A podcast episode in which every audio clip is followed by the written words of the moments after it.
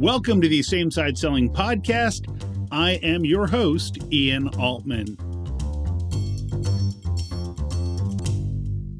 I want to talk to you today about the surprising truth about sales numbers games.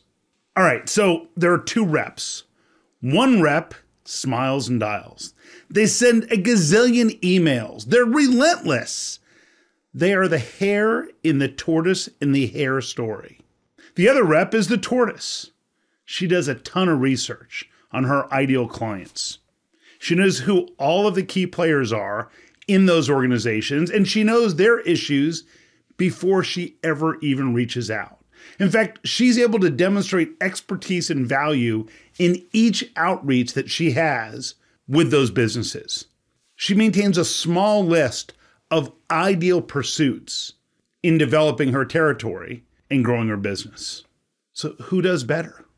Well, and I know you're thinking, well, I'm sure this is one of those one of those scenarios where there's only one answer. It's got to be the tortoise, and the answer is it depends.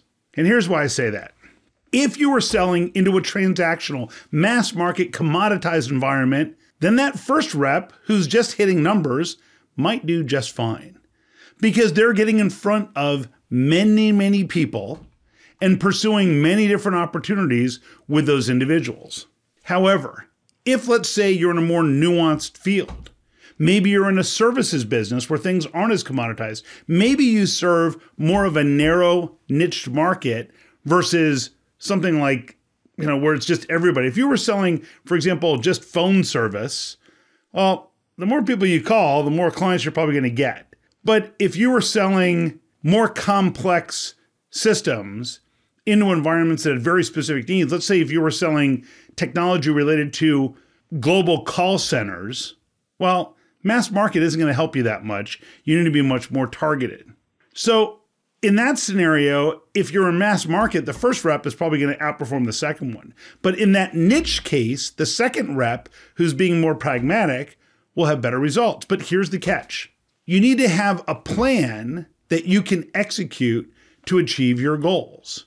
If you do incredible research and put all of your eggs in one basket, then that client could be perfect for you, but all it takes is one quarter of poor performance, a reorg, someone's injury, someone dies, someone changes companies, your key person isn't there anymore, and all of a sudden you got nothing. So you can't take that approach. Instead, what you want to do is come up with a combination that says, okay, if my goal is to sell $5 million this year in my territory, how am I going to do that? If you want to get top results for your team, take a look at the Same Side Selling Academy. Just visit samesideselling.com to learn more. Realistically, am I going to get $5 million accounts? Am I going to get two, $2.5 million accounts? Probably not. You might say, you know what? in our business, there's a pretty good chance I can I can take down two to three million dollar accounts. So two to three of those one million dollar accounts. I can probably bring in five or six accounts that are three hundred to five hundred thousand dollars, and I can probably bring in ten to twenty hundred thousand dollar accounts. So now what you got to ask yourself is, what industries are those going to come from? How do I contact people in those spaces? What are the issues those people are facing where I can reach out with some subject matter expertise and trends that might resonate with them? See, too often what people say is, well, my goal is to hit $3 million. My goal is to hit $5 million. But they don't necessarily have a plan of building blocks to get them there.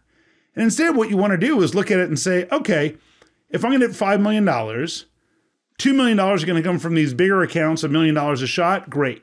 I'm going to come up with another 2 million that's a combination of accounts that are between $300,000 and $500,000. So I need let's say 7 of those to come in. And then I'm going to have 10 accounts that are $100,000. That's how I'm going to hit my 5 million, which means depending on my success rate, maybe I need to double each of those numbers in terms of pursuits to find the right opportunity. Now, when you do that, all of a sudden you become hyper focused on the right types of conversations. You now know which accounts you're going after and what it needs to look like for you to achieve your goal. So it's not so much the tortoise and the hare, it's more a question of who's planning for success and who's hoping they hit their goal. And if you have a plan for success, if you think about how you're going to get there, and each step you build upon it. So you say, here's the here's the breakdown. Okay, now that I know that breakdown, what do I need to do to hit those numbers?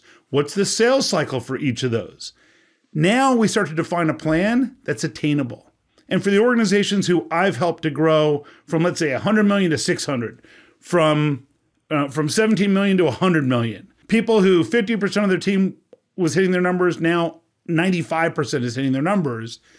The key is that we build these specific plans. They have discrete objectives on what they're going to pursue. So it's not just a pure numbers game. It's not how many dials did I have, but instead it's am I talking to the right people, the right types of opportunities for this recipe that's going to generate the right outcome. And if you do that, you'll achieve remarkable success. And you'll be one of the case studies we share in the Same Side Selling Academy. If you're not already subscribed, please do so. If you found this helpful, share with other people. If you didn't find it helpful, keep it to yourself. And if there, of course, if there are any topics you would find helpful, just drop me a note to ian at ianaltman.com. And I'll see you next week on the Same Side Selling Podcast. So long.